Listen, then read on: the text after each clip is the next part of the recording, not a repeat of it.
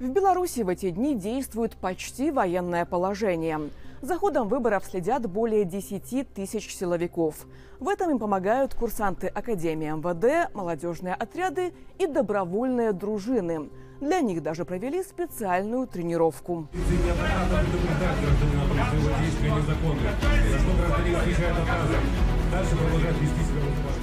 Так силовиков учили реагировать на попытки сфотографировать бюллетень. С прошлого года это под запретом. Дело в том, что на президентских выборах 2020 года именно с помощью фотобюллетеней оппозиция вела альтернативный подсчет голосов и отслеживала фальсификации. Я посмотрела свой бюллетень, и только на фотографии я увидела, что в него есть точка. Она точка стоит, хотя я жирно облила Тихановскую. Я, я просто в шоке. Я знаю, что многие этого не увидят, никогда не увидят. И все бюллетени будут испорчены. А вот еще несколько фрагментов тренировки МВД. Огонь, стрельба и силовики, спускающиеся по тросам. Больше похоже на кадры из американских боевиков. И, кстати, настоящие боевики на этих выборах также предусмотрены. Ну, я скажу, что с нами здесь находятся инструкторы, советники ЧВК Вагнера, если что, они готовы в этой ситуации где-то подключиться, оказать помощь. Еще одно отличие этой избирательной кампании – отсутствие возможности проголосовать за рубежом. При этом власти Беларуси уверяют, права граждан это никак не ущемит. Они могут приехать в страну и в период досрочного голосования со вторника по субботу или в единый день голосования 25 февраля 2024 года выполнить свой гражданский долг, прийти на участки и проголосовать. Но прежде чем принимать такое предложение, вот вам цифра от правозащитного центра «Весна». Только за прошлый год после возвращения в Беларусь были задержаны более 200 человек. Поводом для преследования могут стать фотографии с протестов 2020 года, донаты, комментарии в социальных сетях, экстремистские репосты, фотографии с бело-красно-белой символикой, найденные в телефонах и соцсетях, и даже фотографии с акций солидарности за рубежом.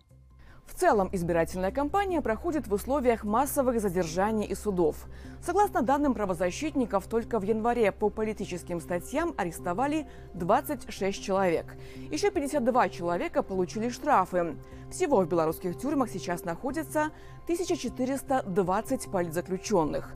На фоне этого в ЕС уже призвали не признавать итоги голосования.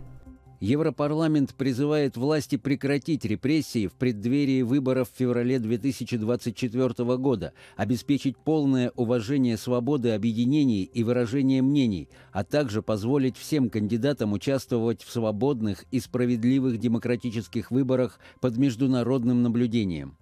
И, к слову, о наблюдателях. Впервые в истории парламентских выборов в Беларуси власти не пригласили миссию АБСЕ и в целом представителей западных организаций.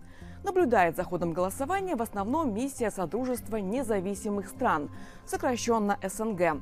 В эту организацию входят постсоветские страны, а возглавляет миссию Леонид Анфимов, бывший глава Комитета госконтроля Беларуси. Мы, наверное, излишне э, фетишизируем АБСЕ с ее институтами. Ну, не будет АБСЕ, так что? Или ее заключение для нас истина в последней инстанции. В конце концов, выборы мы в нашей стране проводим не для Европы, не для Америки. Мы их проводим для себя, для своего народа. В редакцию издания «Зеркало» попал список наблюдателей. В нем 77 человек, 31 из них, то есть почти половина, это граждане Беларуси. Миссия СНГ уже опубликовала промежуточный отчет, ожидаемо вполне хвалебный для белорусского Центра избиркома.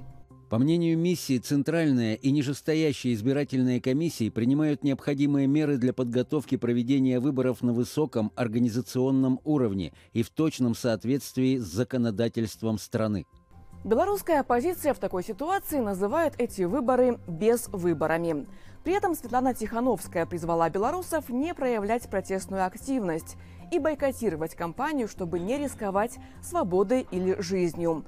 По словам Тихановской, парламентские выборы ничего не изменят в Беларуси.